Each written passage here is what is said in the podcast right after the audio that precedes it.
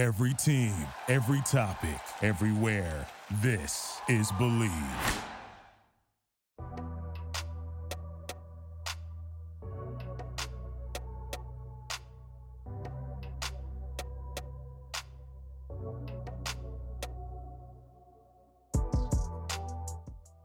Hello, everybody. Welcome to yet another episode of the Bleav in USMNT podcast. I'd like to start off by apologizing for missing last week's episode. I had a super busy week and wasn't able to get out any episode, but this week we're going to focus on just the things that happened in the past week and not the things I missed in the past two weeks. There wasn't a whole lot that went on this weekend. Uh, however, we have a couple players coming back from injury, one being more notable than the other, of course. I'm sure you know who I'm talking about. Uh, and we had a few players who um, haven't actually even been in the camps. Uh, Reggie Cannon, who re injured himself. And what does that mean? So it means, uh, you know, like I said, he hasn't been in the past couple camps. Um, earlier in the season, it wasn't really going well for him at Boavista.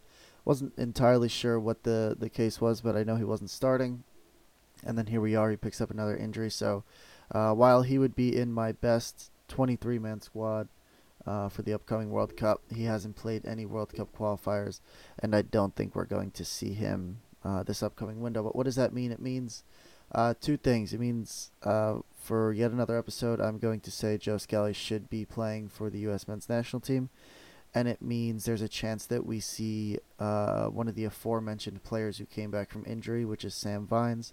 He's played three straight games for um, Royal Antwerp in Belgium. Uh, since coming back from injury, he broke his collarbone, I believe, at the end of August, and he missed um, a couple months, and then he got back. Uh, October 21st was his first game, so a couple weeks ago. He's played three 90s since, so it seems he's right back into that starting 11. And we have, uh, yeah, another left back starting in Europe, so um, a, a lot of excitement for me. I think he's better right now than George Bello. I think um, we also might probably. I've been saying this for the past three windows, but I think we probably see Joe Scally now.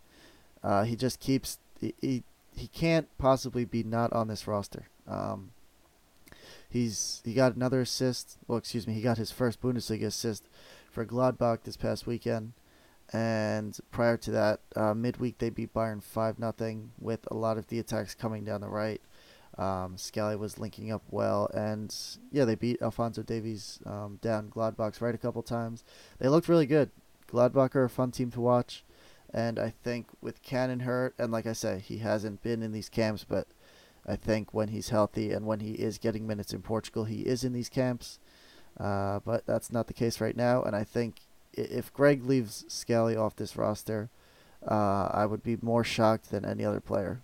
Um, and then, like I say, at left back, uh, Sam Vines is back, so definitely some more depth there. Uh, like I said, I think he's better than Bello right now. So um, with the fullbacks heading into this November window, I'm pretty excited to see either of them or both of them on the roster. Uh, I know we got some big games coming up, and it's only a two-game window, so you know I, I expect Dest to be at right back anyway in that Mexico game. But looking forward, I think it would be good to have Scally um, in the squad and then Vines back in the squad, right? Because I think, like I said, with Cannon being in our best 23, when it comes to fullbacks, at least prior to Scally's emergence, I would have had Vines as one of the left backs heading to the World Cup under the assumption that we get there. And while we're talking about players returning from injury, the big news this week for all U.S. men's national team fans is Christian Pulisic's return to training for Chelsea. And as I record this on Tuesday morning, uh, Tuchel said yesterday that he will be featured in the squad uh, against Malmo in the Champions League today, Tuesday. So uh, that's mostly due to injuries. Originally, he was scheduled to return uh, for the Burnley game uh, this this upcoming weekend, but due to injuries, he is going to be in the squad that's facing Malmo, and hopefully we can see him get a few minutes, and then hopefully Burnley at the weekend he can pick up some more minutes, and then he'll be fully fit for Mexico. Is the hope? We need players like Christian Pulisic against Mexico. Don't get me wrong. I know we won the Gold Cup with a MLS heavy squad, uh, but it's different atmosphere in the World Cup. And even though it's at home, I think uh, it's not likely that we're going to be beating Mexico without our best players. So we're going to need Christian Pulisic, um, and, I'm really happy that even though he, he missed a lot, you know, when Christian Pulisic gets hurt, he, he tends to be out for a little bit, but uh, he returned to training. He returned to Chelsea's squad today. At least that's what we're being told, which means he should be on the November roster. Um, coming up this week, it'll be announced. Another winger who everybody's really excited about, who you know did well in Pulisic's absence actually, and did well even when Pulisic was with the U.S. men's national team, is Brendan Aaronson. He continues to play well in Austria. He picked up an assist this weekend, and it's just I'm so impressed with Aaronson, and uh, I'm happy that you know all the U- U.S. men's national teams are really starting to appreciate him because uh, he's one of those guys in MLS who who people f- kind of felt either way about. Um, you know, some people thought he was going to go on to do pretty much what he's doing.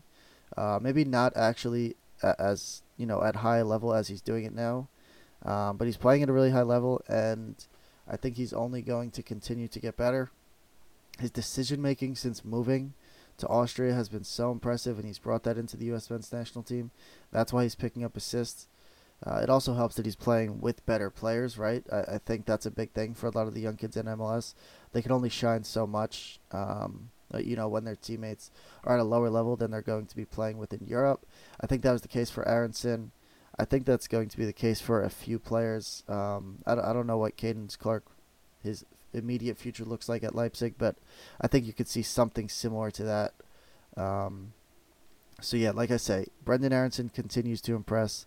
I'm really happy with that, and I think heading into the the game against Mexico, we have uh, a pretty good selection of wingers. Right, Gio Reyna is still unavailable, but Weah is healthy. Brendan Aaronson's still playing well. Christian Pulisic is returning, so really excited about that. Uh, the situation at you know out wide is not as as poor as it could have been heading into this this important camp. And speaking of players who fans were not as excited about, or excuse me, had mixed reviews on um, heading into their European stint, Gianluca Busio started with Tanner Tessmann in midfield for Venezia. It's the first time a Serie A club has ever um, put out two Americans in the same lineup. Uh, I heard. So we'll start with Busio. Busio is continuing to be, if not Venezia's best players, one of the best players on the field typically when he plays, which is really exciting. Um, like I say, he was somebody who people had mixed reviews about. I think it was more so down to people not really knowing his best position, uh, and Busio maybe not even knowing his best position, right?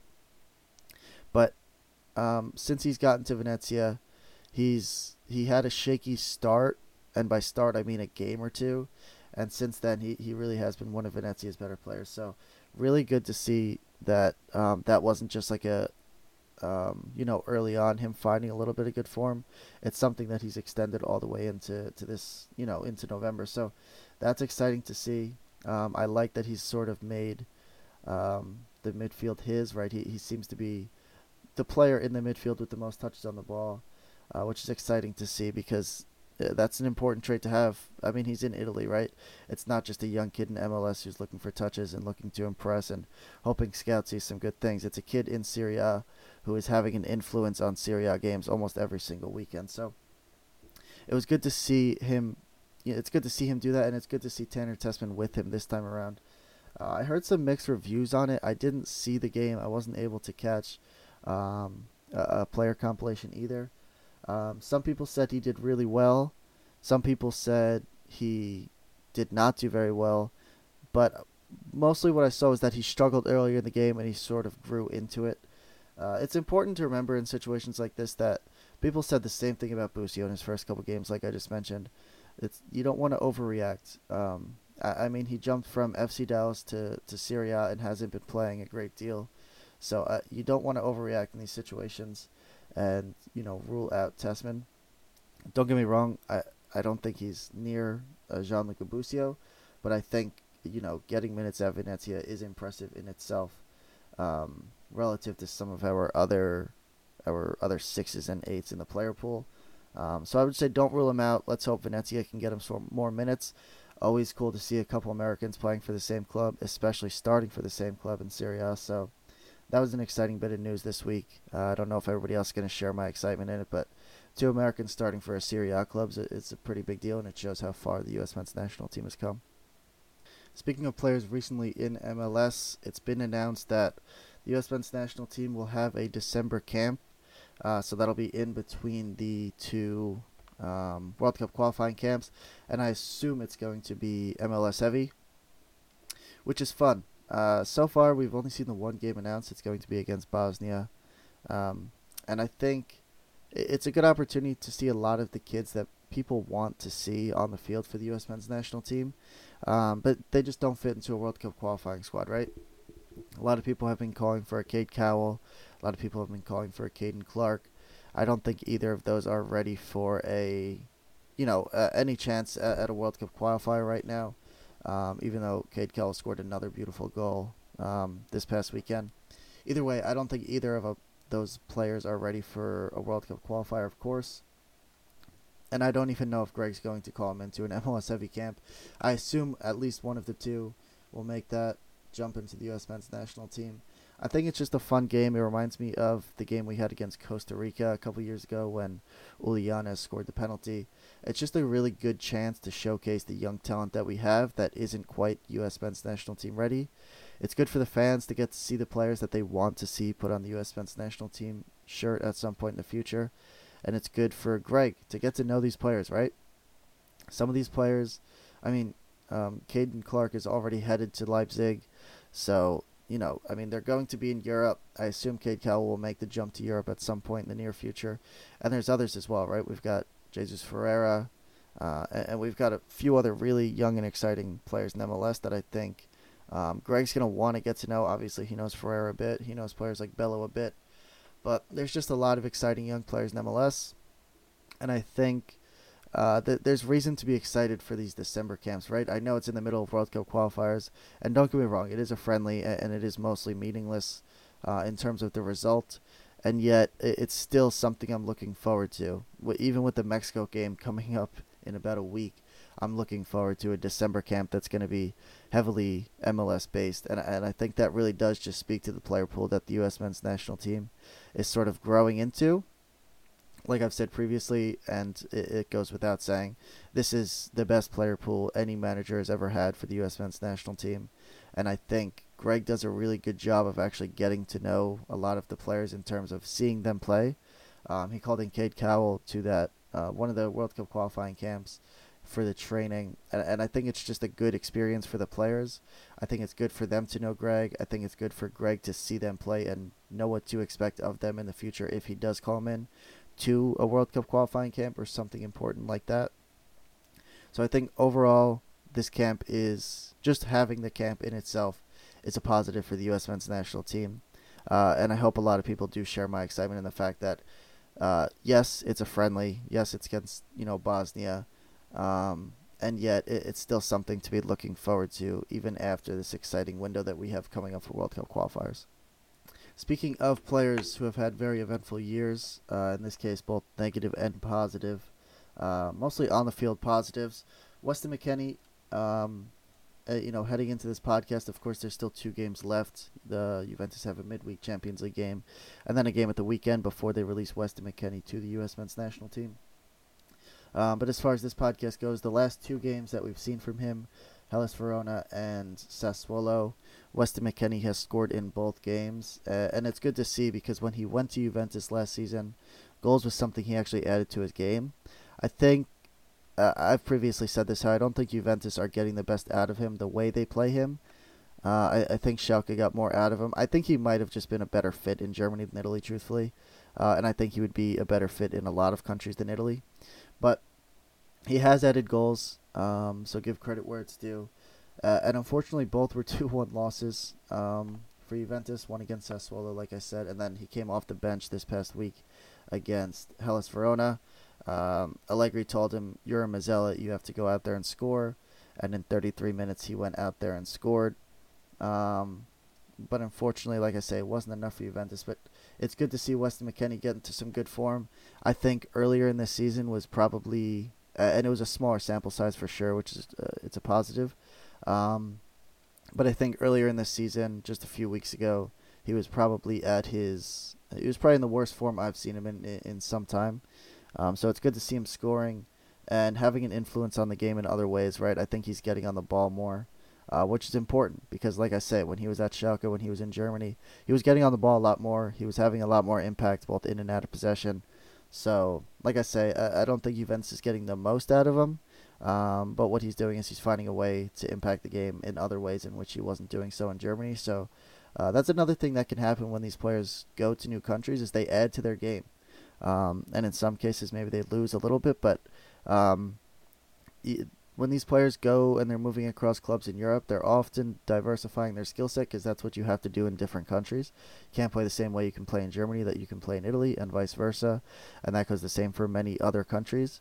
Uh, and I think when a player like Weston McKennie does go to a new team, um, I don't mean in the future. I mean when he moves from Germany to Italy, he is going to be diversifying his skill set like he did, and it's good to see that the goals have stuck a part of his game um, at least in recent weeks. Like I said, wasn't the greatest start to the season, but he's bringing in good form to the the camp. I said a few other players are. We're getting Christian Pulisic back from Mexico. Uh, a lot of positives heading into this November camp, and if we can pull off three points against Mexico, uh, I think there's a lot of reason to be excited. And I think this whole World Cup qualifying process uh, will be a success if we can pick up three points against Mexico and carry on the point totals that we are picking up in other windows into the future. So much reason to be excited. We've got players in good form. We've got Christian Pulisic coming back. Um, and it's just a good time to be a U.S. men's national team fan. So I'll leave you all with that. Um, next time we talk, we will know the roster. Uh, we'll do a little preview episode for the two games, and then You'll hear from me as soon as that second uh, qualifier ends. And then back to our regular, regularly scheduled programming where it'll be Tuesday mornings only. Like I say, again, sorry no episode last week, but I don't expect that to be a running theme. Thanks again.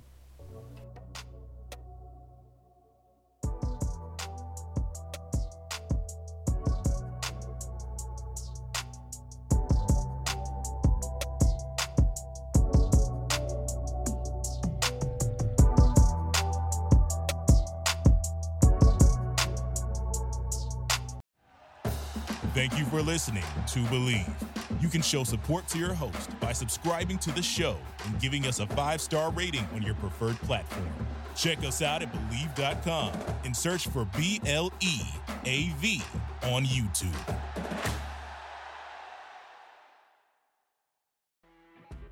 You know, when you're listening to a true crime story that has an unbelievable plot twist that makes you stop in your tracks? That's what our podcast, People Are the Worst, brings you with each episode. I'm Rachel. And I'm Rebecca. We're identical twins who love true crime cases that make you say, didn't see that coming, and we hate the people responsible for them. Listen to People Are the Worst now on Apple, Spotify, or wherever you get your podcasts.